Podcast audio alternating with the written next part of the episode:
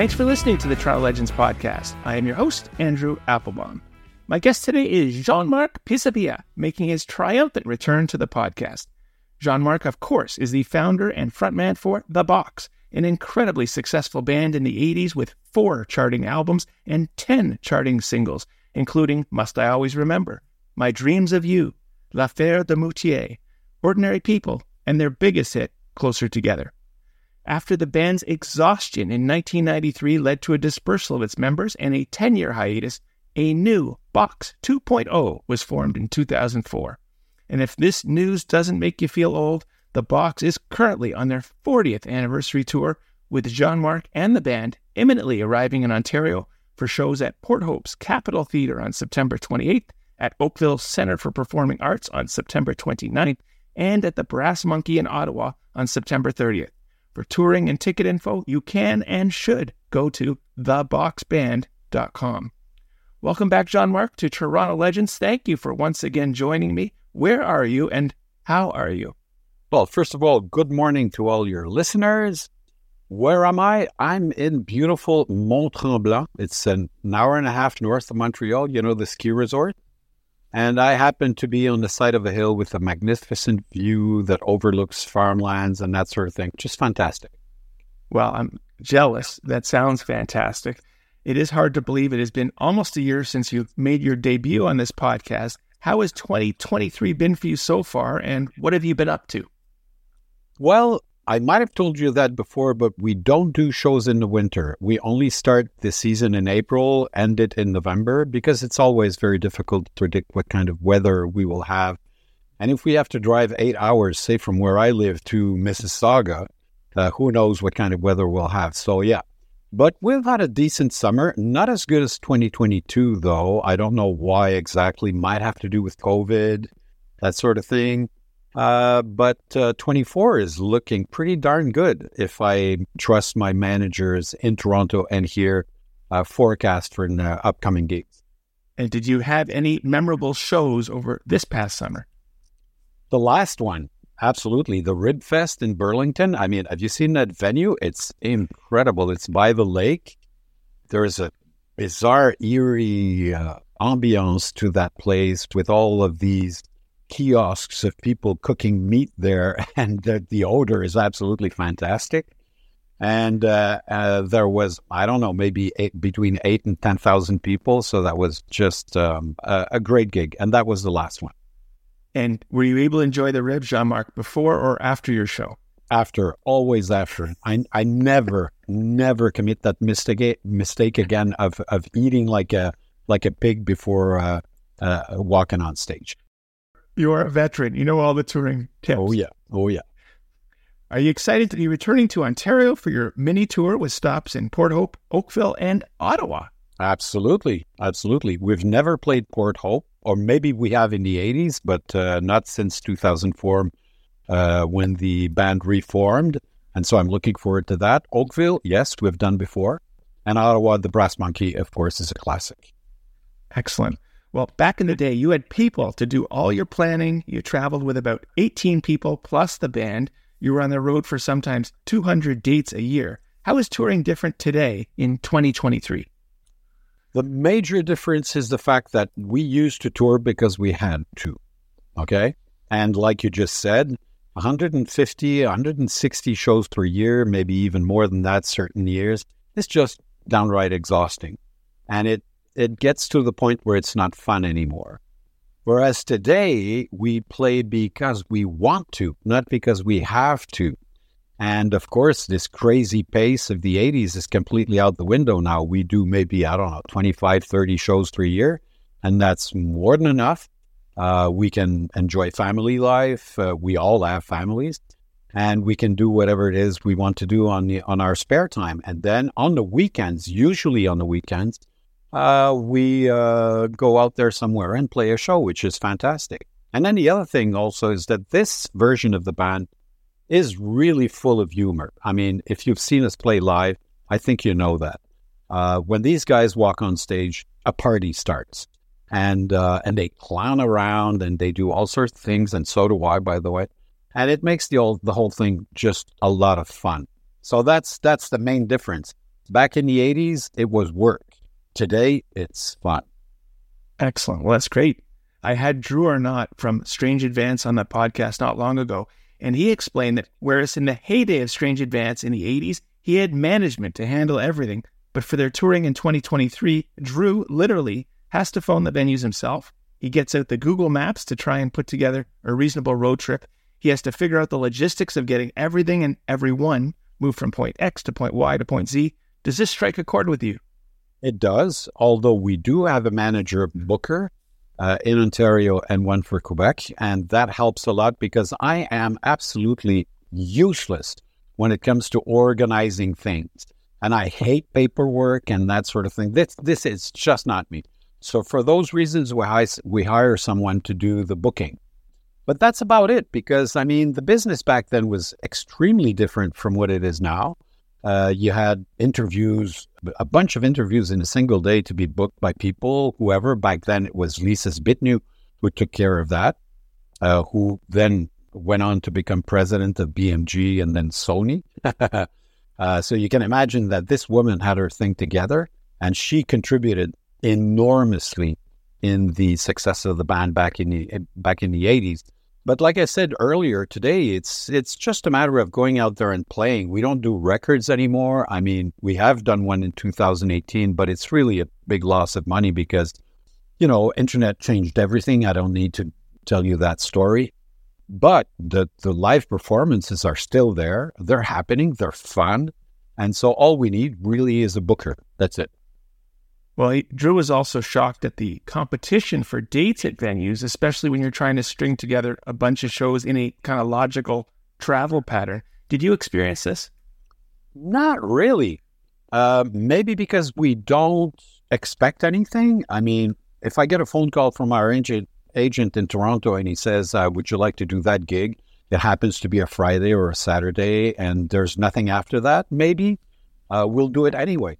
It's not like everything has got to be completely structured with a day before and a day after, with a, a gig on the way in and another one on the way back. It's preferable, of course, as in as is the case with this trio of dates we're going to do now. But um, and yeah, and and sometimes gigs happen. I mean, an hour away from my house. We, we take them all. That's it. We just take them all.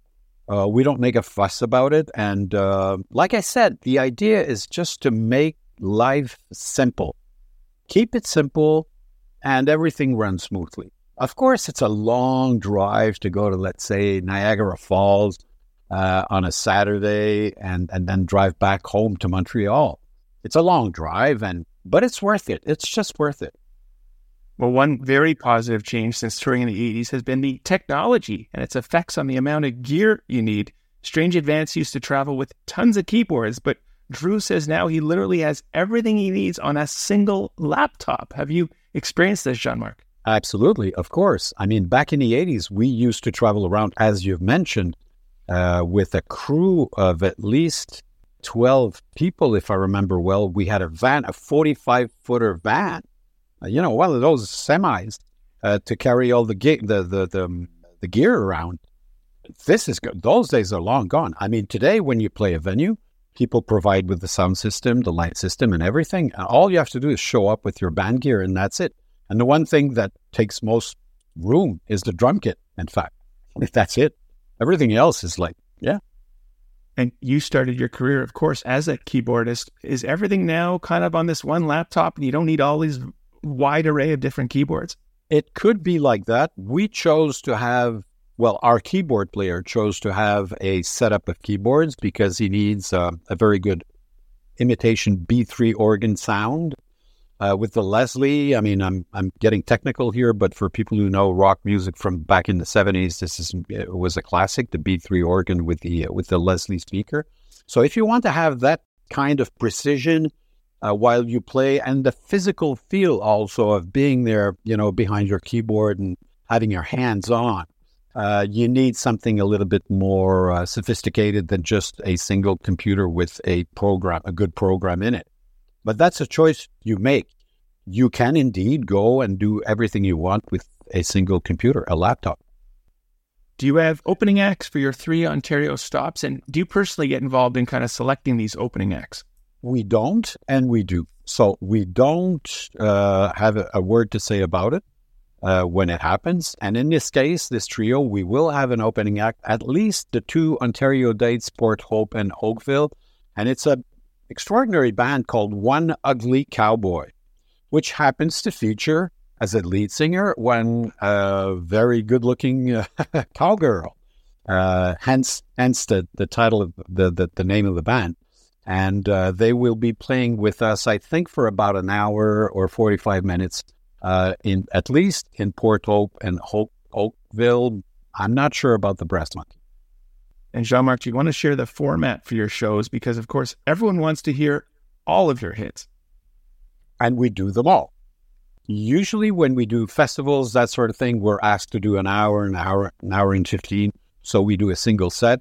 Of course, we make sure that all the old hits from the 80s are in there, and we play a little bit of the stuff that people know a bit less from 2015, the album that came out. No, 2005 not 2015, called Black Dog. There we have a couple of tracks on there that, that are just magical to play live. But when we do soft seaters, as we will in this trio of gigs, then we split the show in two halves. In the first half, we do some more recent material that people know a little bit less. And in the second half, it's all the old hits from the 80s, one after the other. And once the party has, um, has struck, uh, we don't let go till the end. Excellent. Well, I want to ask if are you a slave to the original recordings, i.e., do you play your songs note for note as recorded, or have your songs evolved and kind of been reinterpreted for live performance? Some uh, some have, some not. L'Affaire Dumoutier, for example, is exactly the same as it was on the record. That, by the way, is my best song ever. I, I, it's a once in a career kind of song to me, anyway. And um, and so we do it exactly as it was for the record.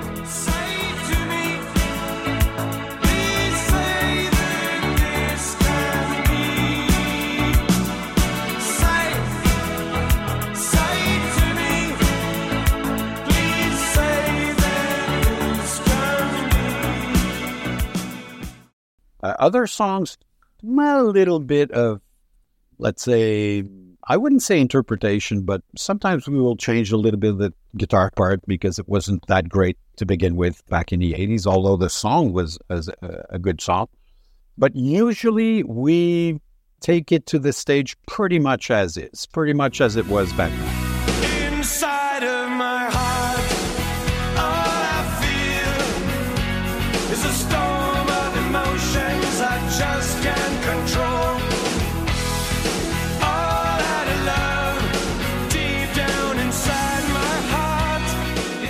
Of course, the energy level is completely different. It always is. Any band you see, including the big things like Rolling Stones and all that, the record always sounds a little bit more tame than their live performance, which is good, which is wanted. And so it's the same thing for us. But no, we don't go out of our way to change a song because we feel like it sounds old. Now, if it, if we feel like it sounds old and dated, we don't play it at all. But it just so happens that all these hits that we had in the 80s, I think they just deserve their spot today. And that's the way I take it. And that's the way we delivered it.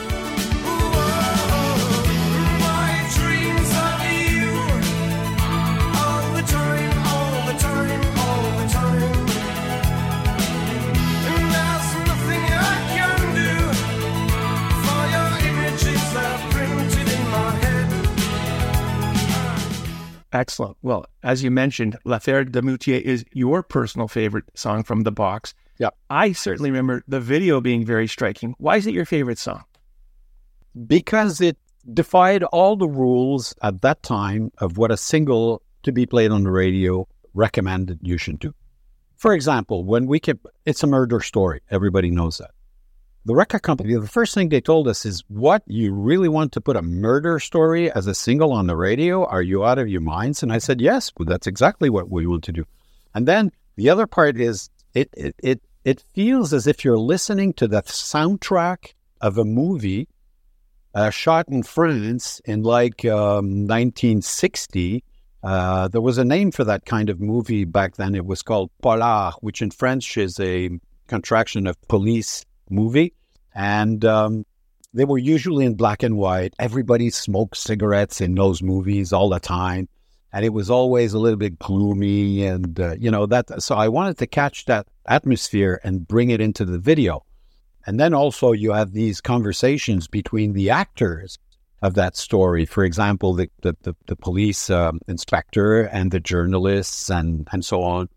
And then, of course, at the end, the judge that comes there and and and handles the verdict not guilty on the basis of insanity in French. So it's just that the concept of the song was like nothing. You know, the simple fact that I didn't sing, I, I told the story. It's not rap, but it's not singing either. Uh, but I'm telling the story into the rhythm of the song. That was also something pretty novel. And so, yeah, it's the novelty of the song that I think makes it my personal favorite. It's original in almost every aspect. It was a little bit long, but you see, once we made the video, everybody played it. And it was interesting, although not very good for marketing reasons. But it was interesting that people thought that the, what you saw in the video was actually parts of the movie. And they thought I was an actor. They didn't know I was the lead singer of the box because it was only our second video. And we hadn't established our image already at that time. And people thought, who are these people? They're actors? What do they do? Because in fact, I do the, the police officer. My brother does the lawyer, who used to play keyboards back then, does the lawyer at the end. Our sound man, Luc Papineau, is the one who plays the journalist who says that it's it's Austin that's guilty. He's the one who's done it. And so people didn't know that these guys were actually the members of the band because we didn't play our instruments. We didn't have a guitar in our hands. I hated those videos where you saw someone just play the guitar in the middle of nowhere like that. And, you know, it's it made no sense to me. And so, but the video was completely extraordinary in that in that matter in, in the way that it presented itself as a movie uh, from which you saw some excerpts. Yeah, definitely my favorite. Well, it certainly was an extraordinary video, Jean Marc. As you're describing it, it's coming back to me very vividly as well. Was, you, you, broke the mold. You did something very unique. Yep. If you don't mind taking us behind the curtain, so to speak, what would your actual days look like while on tour today? Maybe as an example, give us a maybe specific schedule you follow for this upcoming three stop mini tour of Ontario. Do you start by congregating in a central place like Montreal? We don't. We used to when we had a tour bus. Back in 2006, I um, I had a tour bus. Uh, you'll remember that big black thing with the box written on it in huge letters, white letters. And so we used to congregate somewhere, as you said, and then we would all travel together in, in that tour bus to whatever destination we had the tour bus became very old and it was being very unreliable and we ditched it. And now, so what we do now is that we travel in three cars. And so I traveled with the uh, technician and uh, Isabelle, our backup singer. Uh, Francois travels with the drummer, and uh, Daniel, our bass player and the keyboard player, travel together too. So it's three cars. It's a lot more flexible, I have to say, because we don't live at you know, the drummer lives right next door to me, and uh, and Isabelle's not too far either. But uh, the bass player and and the keyboard player are quite a bit ways from here, and so it's better if we do it that way. However, usually, unless we play like somewhere around Montreal, when we play in Ontario, ninety percent of whatever we're doing is just driving on the road. And then when we get somewhere, we usually are just minutes from sound check so we do the sound check, then we go and grab a bite, and usually we have maybe an half hour, an hour to wait before showtime. Then we do the show, then we have a meet and greet, and then we wrap everything up. Well, our technician does for us, but you know, we change and, and go to the hotel. We're never in bed before I'd say one o'clock, two two in the morning, which is almost the hour at, at which I get up normally when I'm here. I mean, I, we hit the stage at the time I regularly go to bed. so it's a switch, it's a change. But yeah, it's very hectic. We don't have time to do anything. We often get offered, well, for example, there's a fan of ours who has a private plane uh, somewhere around Toronto, and he's invited me to go have a ride with him in the plane. I just don't have time. We can't. We arrive somewhere, sound check, uh, get dressed, do the show, blah, blah, blah. So that's a little bit of a drag because it would be fun if we could hang around a little bit more. I remember back in the smack in the middle of COVID, uh, we played two nights at the El Mocambo. We actually reopened the club. And so we had two days to spend in Toronto, at least one full day to spend in Toronto and do something else than just, you know, rush to get somewhere. And that was really cool. But it's very, it, it almost never happens. It's always, you know, a run against the watch, the clock, and we, we have to do things like tack, tack, tack, tack. And it's, uh, yeah, it's a little bit of a bummer but the show itself outweighs all that. Jean Marc, you're not getting any younger. I'm not getting any younger. How physically, mentally, emotionally exhausted are you after a show in 2023 versus after a show in like 1985? Nothing has changed. And I don't know why, although I have a theory. I'm 66. I'm not overweight. I'm in good health. And here's my theory look at Mick Jagger. Okay, he's 80 years old, if I'm not mistaken. I've seen the guy. Okay, the last time that he canceled a show was because he got COVID. Okay, uh, I've seen the guy on stage on TV lately.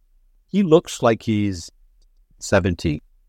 My theory is the following if you have a role to play, being the lead singer of the Rolling Stones, for example, your mind sets itself to fulfill that role, and the body follows.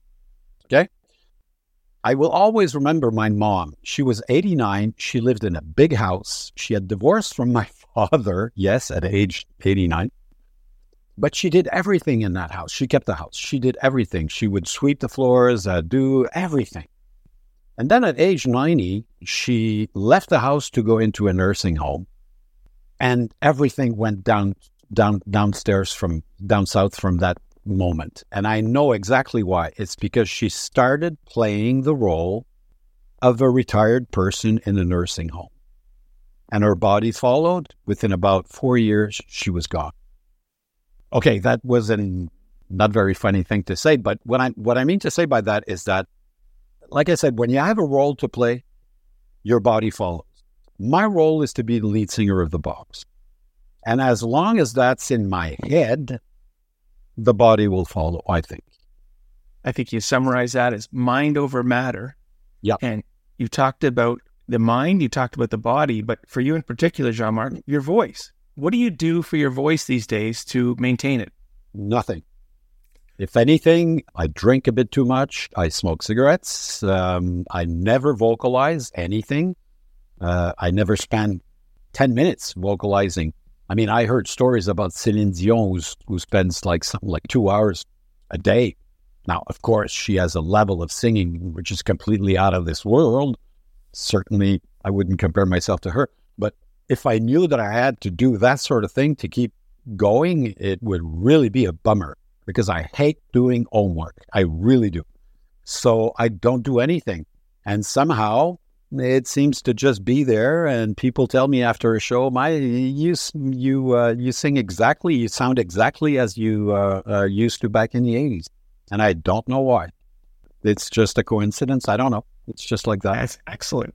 Well, that's great, and it must be very gratifying to hear that from your fans. Oh yes, oh yes. They tell me things like, I mean, the one thing that I hear all the time is, "Oh, that reminds me of my youth." Sometimes they will even say that they have passed on the taste of our music to their kids. This gives me a, a, a mission accomplished kind of attitude, which is uh, irreplaceable. Now, the last time you were on this podcast, you provided an excellent, very detailed history of you and of the box. I'm going to jump into a few of the great fun facts, if you don't mind building on those. It was a really interesting thing. Your first professional role was as a member of Men Without Hats, but this was before Safety Dance. Can you please share the story of your history with Ivan Doroschuk? Okay, Ivan and I were students in a French lycée in Montreal. What, what's a lycée? The lycée is a classical school, which was um, the norm in Europe, and, and particularly in France. I'd say from the 1800s up until about uh, when uh, things started changing and um, they wanted to revolutionize the way that schools work um, and changed everything for the worse. But the lycée was the classical course Um, and uh, that school in Montreal provided that. And my dad sent us there. And since um, Ivan's parents were Ukrainian and English speaking, and they wanted him to learn French the right way, they sent him to that school too. And so we were, uh, we shared a German language class together.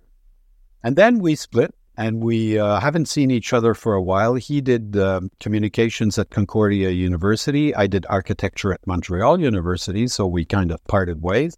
And then we met in a restaurant completely by happenstance. I saw him walking out on the sidewalk. There were there were huge bay windows, and I saw him walking on the sidewalk. I was with friends, and I said, "Hey, Ivan!" I shook my hand, and he saw me, and he walked in, and we sat down, had a coffee, and started talking. Of course, music was in both our lives. Men Without Hats was already started by by then. He had um, this um, EP called uh, Folk of the '80s. I think it was Folk of the '80s. Yes, it was it was already out. And when he said he had this band called Men Without Hats, I said, well, that's a funny name, you know? Uh, but the box wasn't formed yet. But I was doing music with one of the gentlemen that was present, by the way, at the table with us there. And so we, we got interested. Long story short, at one point, and I was playing keyboard, at one point, Ivan needed a keyboard player uh, to do um, an Eastern Seaboard of the U.S. tour of, um, I don't remember how many dates. And he proposed that I join the band to do that. And I said, yeah. And eventually we, um, I stayed with the band for about a year. When I left the band to do the box, I guess I could have stayed in Men Without Hats as a second singer, a little bit like Supertramp as two singers. But I didn't think that was going to sit very well with Ivan. So, you know, without really discussing everything into detail, I, I just thought I'd, I'd leave the band and do the box. But I kept the same manager and that's what changed everything because, as you mentioned, when I formed the box, the safety dance wasn't written yet. It was written, written just after I left. And when that song hit the charts worldwide, our first record was about ready to hit the shelves. And so you can imagine that uh, the safety dance gave a credibility to our management uh, that they didn't have before. And that really opened doors for us because here there was this huge safety dance success, uh, which the bearers, i.e., our managers, uh, were getting all the credit for. And so this next band called The Box, it must be something in the same alley. Uh, so, so like I said, it made things so much easier for us. And when you go to a Box concert these days, all the songs you hear are The Box, except perhaps for one cover. At one time, you were doing a cover of The Safety Dance. And we still do. Yeah, yeah. Spoiler alert. Indeed. Yes. And it's the only cover we do. At one point, our management in Toronto insisted that we do more covers, which we tried. And then, yeah, two things happened. Uh, at one point, people didn't know which were covers and which were original box songs. So that was bad. And then the other thing is that this band, for some reason, doesn't like to do covers. But the safety dance is different because it was my former band.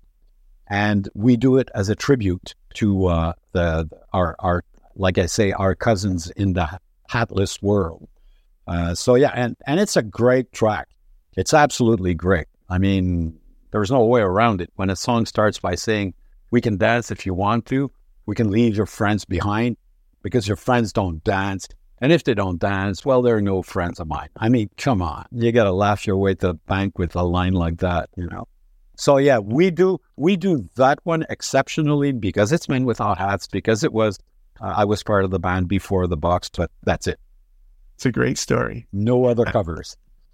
Another interesting piece of the box's history is the confusion around the involvement of a, another legendary singer from Montreal, Sass Jordan, Please clarify Sass Jordan's involvement in the box, in particular, her role in the video versus in the recording for Closer Together. Oh, oh, oh,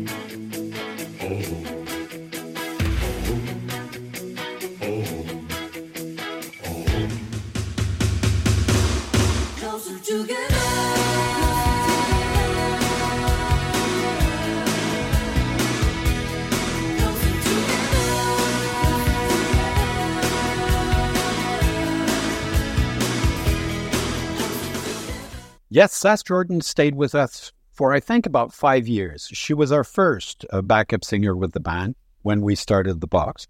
And she stayed with us for maybe even more than five years. Maybe, yeah, maybe more. Because I think she left in 1988 or 89.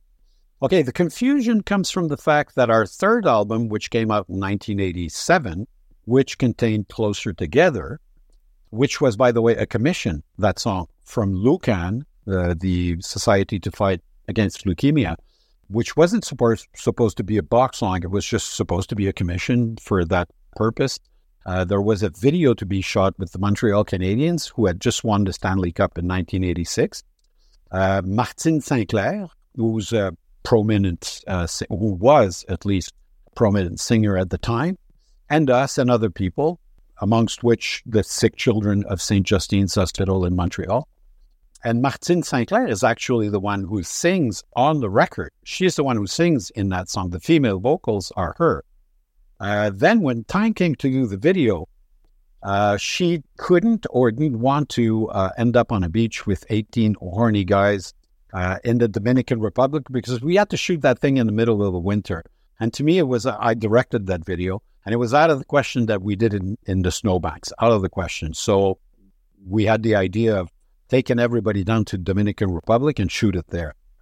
And so, but we had a full week. Uh, you know, the, the shooting itself lasted maybe a day and a half, but we had a full week because we took, you know, that kind of um, all included uh, type of forfeit to go there and, and do that.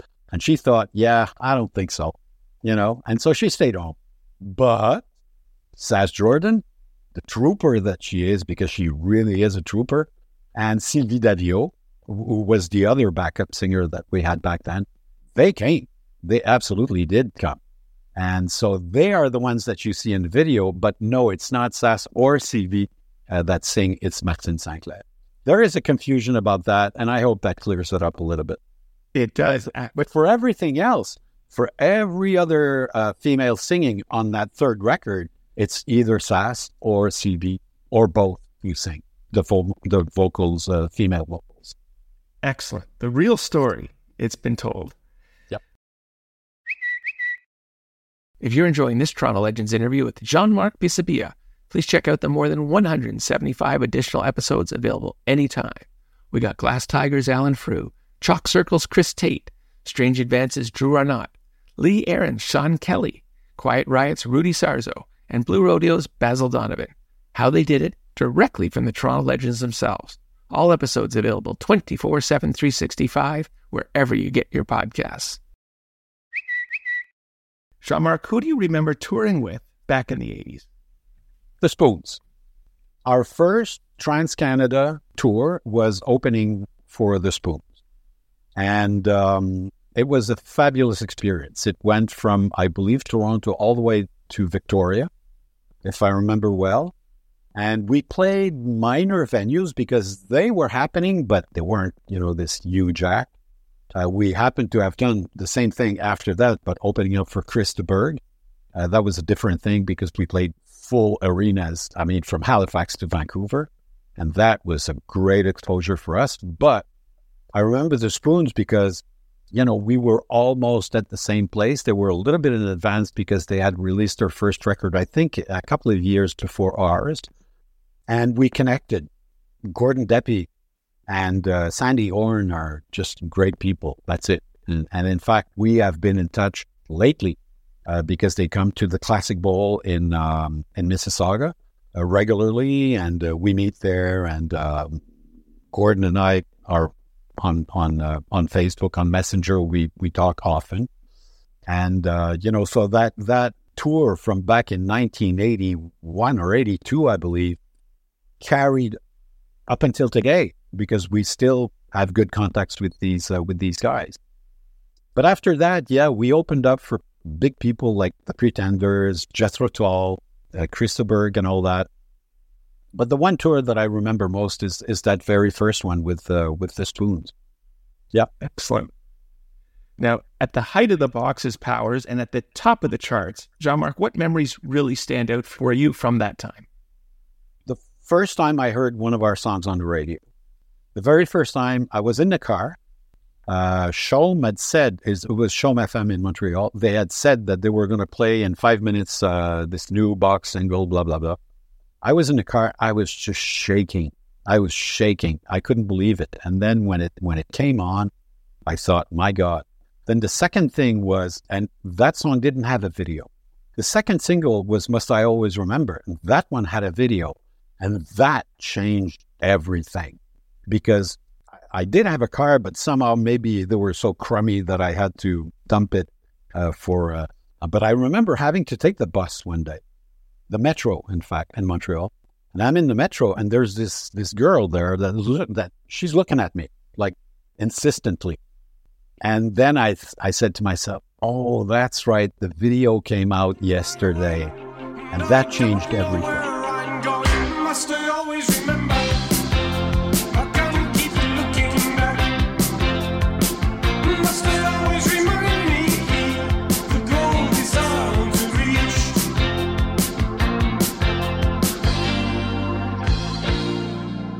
I remember one time I went to have a coffee at a McDonald's on St. Catherine Street in Montreal.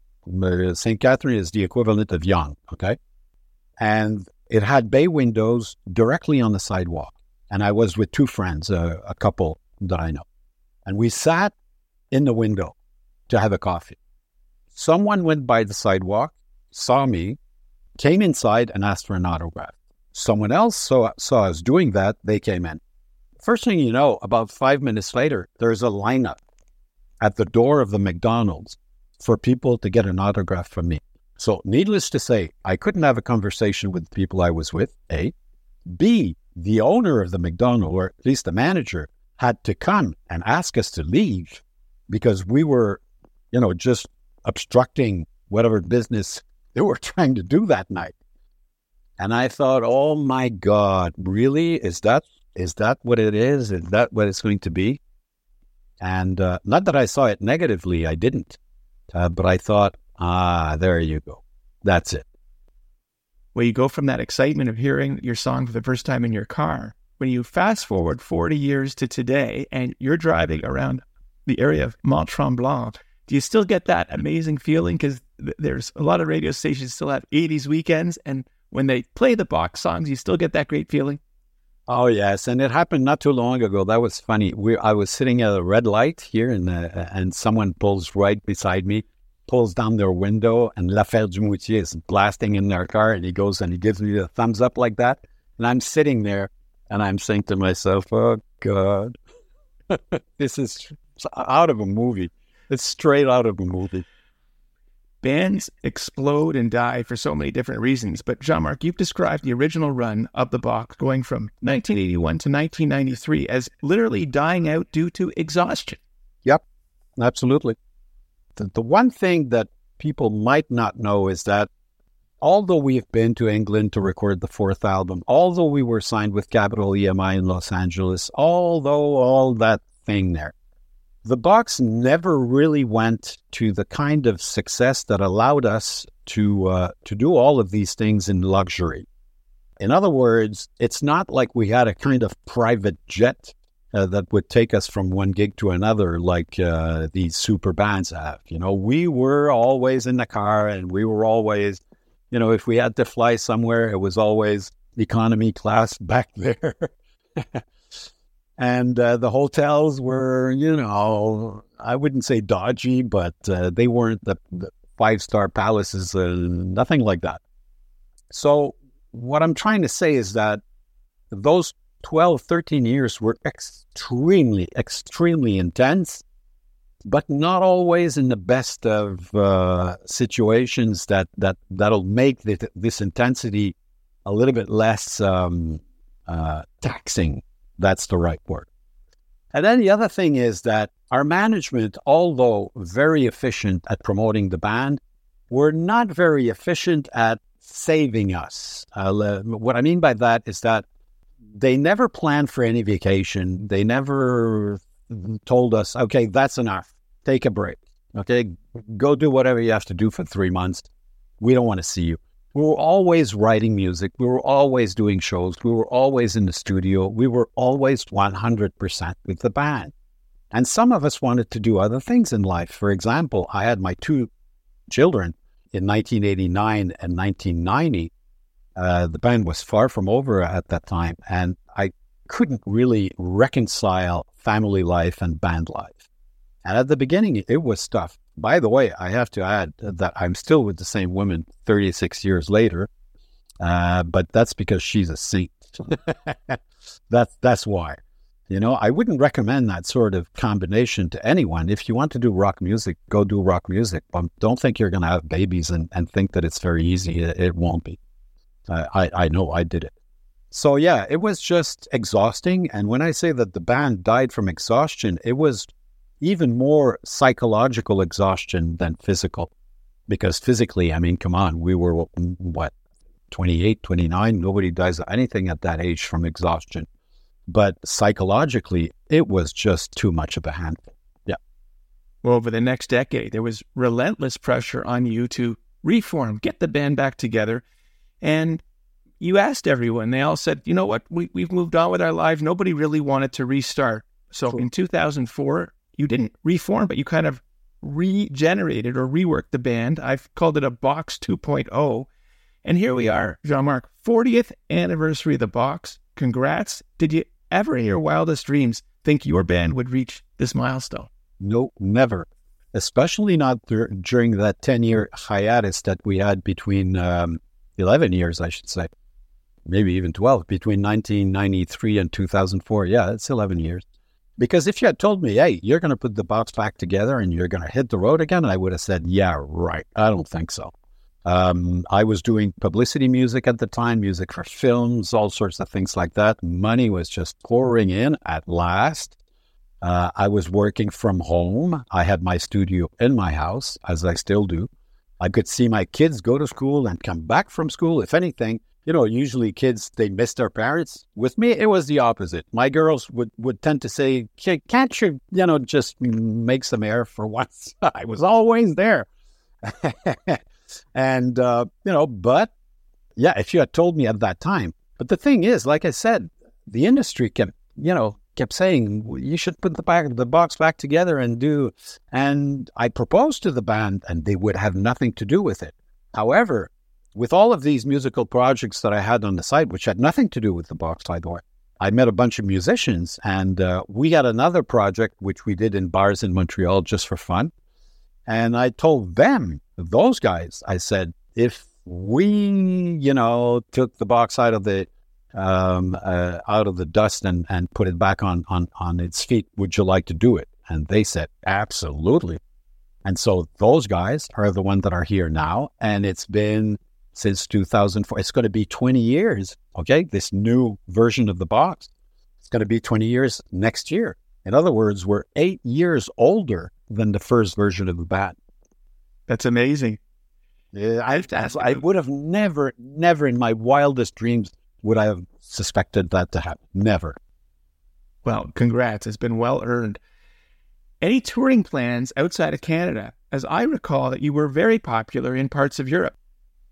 Yes, indeed. In um, 1990, uh, we had a hit song there called Temptation. Unfortunately, things never materialized over there, although we had that song because the band split before we uh, could attempt doing anything over there. We were in the US though, and but the problem is, see, is that to go outside and play outside, it's a bunch of technical issues that you have to deal with. Immigration, not immigration, what, what do they call it? Work permits and that sort of thing. And um, if we were offered a coherent tour uh, that included I don't know how many dates, and then it would be worth going through all the paperwork and all that. I would have to hire someone to do that. Uh, but it's not the case. We're off. We're being offered to play here and there, and uh, it's not structured enough uh, for me to consider that it's worth the hassle. Uh, so we prefer to do Canada, and uh, we do it, you know, from one end to the other, and um, and that's it. I don't absolutely feel like it's a and then the, the other thing is, I'm afraid that would send us back on the lane of being on the road too often, which I don't want to do. I've been there, done that. I don't want to get back there. So you know, some people would say, "What? What's he saying? Is he stupid or what?" I mean, if you're being offered to go play in Europe for two months, do it. it would be fantastic. Yeah, well, been there, done that. No, it's um, it's not that fantastic because what you do is you jump on an airplane, you get to the airport, you go to the hotel, you go to the venue, you get back to the hotel, you get back to the airport, and you've seen nothing. You could be in Turkey and you, or you could be in Argentina. It's exactly the same pattern. So um, I prefer doing it on my own, at my at my own terms, on my own terms and conditions. Like you say, been there, done that. Yes. Using the box songs in commercials or for TV shows or movies. Who owns the songs and, and who makes those decisions about your catalog being used for other purposes? Okay, if they want to use a song by the box, to promote whatever, a beer or anything, they have to deal with the publishers. We're getting technical here. I hope I don't bore your listeners too much, but the publishers own the rights to do exactly that make a song public, publisher. And so we have nothing to say about that. Uh, of course, if we oppose for whatever reason, let's say that a company wants to promote something that we're against, it's not my case, but I've known I've, I've heard of cases like that where artists wouldn't want uh, to lend their music to a company because they thought that that company was um, somehow nefarious or whatever. So you have a word to say, but it's ultimately um, a publisher's decision. So if they're going to take a song from the box and put it somewhere, it doesn't have anything to do with me other than if I don't want it to happen. It has to do with the with the publishers, and they have to pay big money for that. I know because when I was doing uh, publicity music for uh, most of Montreal's large agencies, sometimes I would be asked to contact, uh, let's say, for example, Michel Rivard from a band from Quebec called Beau Dommage, which is, you know, the equivalent of Pink Floyd in England for Quebec. And I called him, and uh, because they wanted to have one of his songs, they were ready to pay him something like $35,000 for a 30 second commercial and he wouldn't have anything to do with it. And uh, they wanted me to try and persuade him to do it, and he wouldn't budge. He just didn't want his music to be associated with anything commercial like that in that way. And so maybe if it, if it had been something like for breast cancer or Leucan, okay, see a cause maybe, but strictly commercial, no, he wouldn't have it. And then he was owner of his publishing rights for that particular song. But it could have been worse. It could have been that he w- he didn't own uh, the publishing rights. And then I would have had to call the publishers and maybe get his song without his consent. That I would have felt very uncomfortable with to the point where I would have said, no, I'm not doing it. But that's, a, that's the way it works. I believe that Closer Together in particular has been requested more than once for political campaigns. How do you answer requests like that? Oh, but that's different. Okay, yeah. Uh, indeed, we were asked uh, for um, um, by both liberals and conservatives uh, to have that song in their rallies and that sort of thing, uh, a kind of theme thing to uh, because closer together. Let's make it uh, clear is, is the perfect song for that sort of thing. Uh, we opposed it. We refused in both cases because we just didn't want to alienate ourselves from half of the population. We didn't want people who were strictly anti-conservative to say, "Oh, you know, we didn't want to alienate anyone. So we said no to every political aspect of using our songs uh, for that purpose. But yes, people wanted to have our songs uh, for films, for TV series, for beer commercials, and other things. And we all always said yes. Michael Jordan said it best, Jean Marc. He was asked why he doesn't come out for one political party or another. And he said, Republicans and Democrats both buy basketball shoes. Exactly. And, you know, to me, if you're a musician and you answer to all of these people, don't choose one, you know, don't alienate yourself from half of the population. It's stupid. It's bad for business. We're so polarized today. I do have one more business question for you, Jean Marc. In the 80s and even the 90s, you could actually earn money from your songs being played on the radio. But today on Spotify and other streaming services, I understand there is not any money to be made, just the exposure. Any thoughts on the box's catalog being available on streaming services? it, it is. Uh, all of our songs are. And uh, I will give you the most unsexy answer ever about this. I don't even want to know. I don't want to know. You know why? Because it's so depressing. I mean, I hear from people who are huge stars, like, I don't know, uh, U2, and they say that in order to get five bucks, okay, from royalties from Spotify, your song has to have played something like 50 million times. I mean, what's wrong with this system? It's, you know, back in the days, yes, of course, we got a check from SOCAN every three months. Uh, our royalties from our songs being played on regular radio, you know, and uh, and it was it wasn't the end of the world, but it was money. Uh, today, it seems like what you get from there is peanuts. It seems so. I don't even want to delve into it uh, because it, it it's just too depressing. So I'm just putting my hand, my, my head in the sand. That's what I'm doing.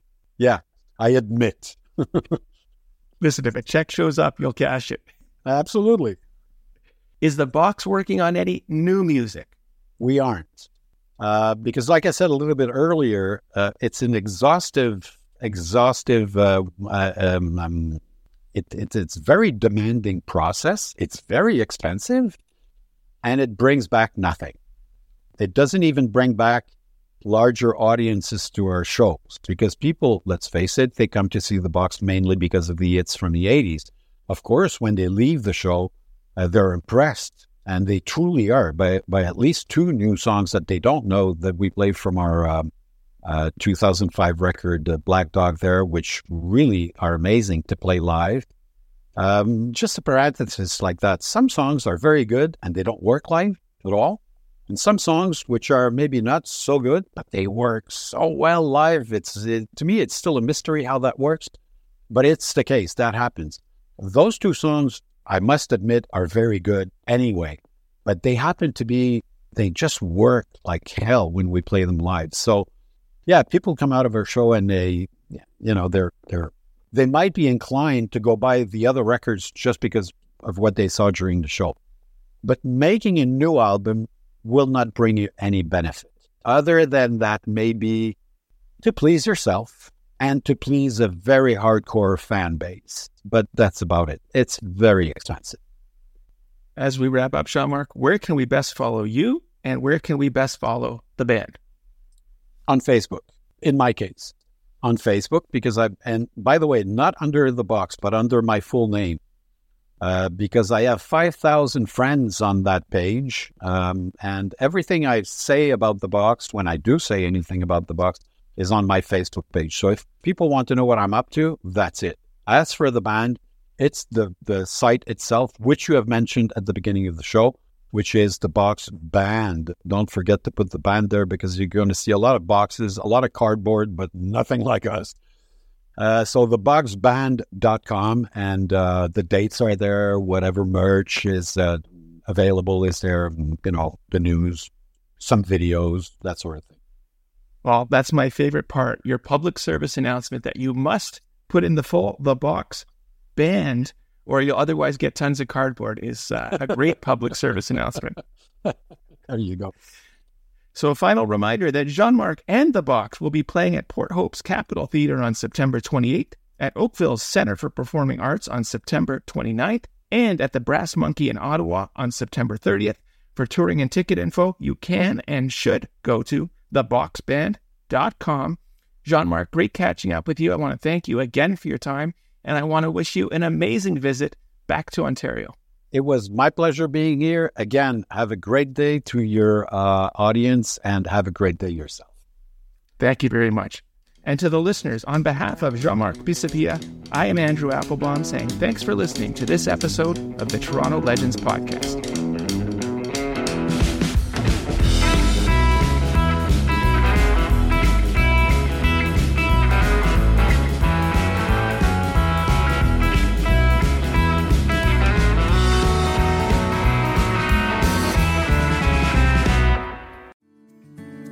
Come on a journey like no other, where you will discover many roads that will lead you to a happier, healthier, and more stress free life.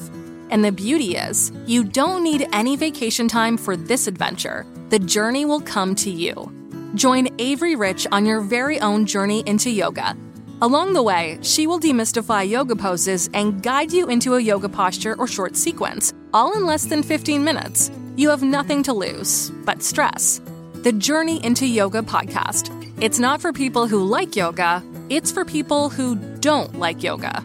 Follow or subscribe on Apple Podcasts, Spotify, Amazon Music, or at AveryRich.com.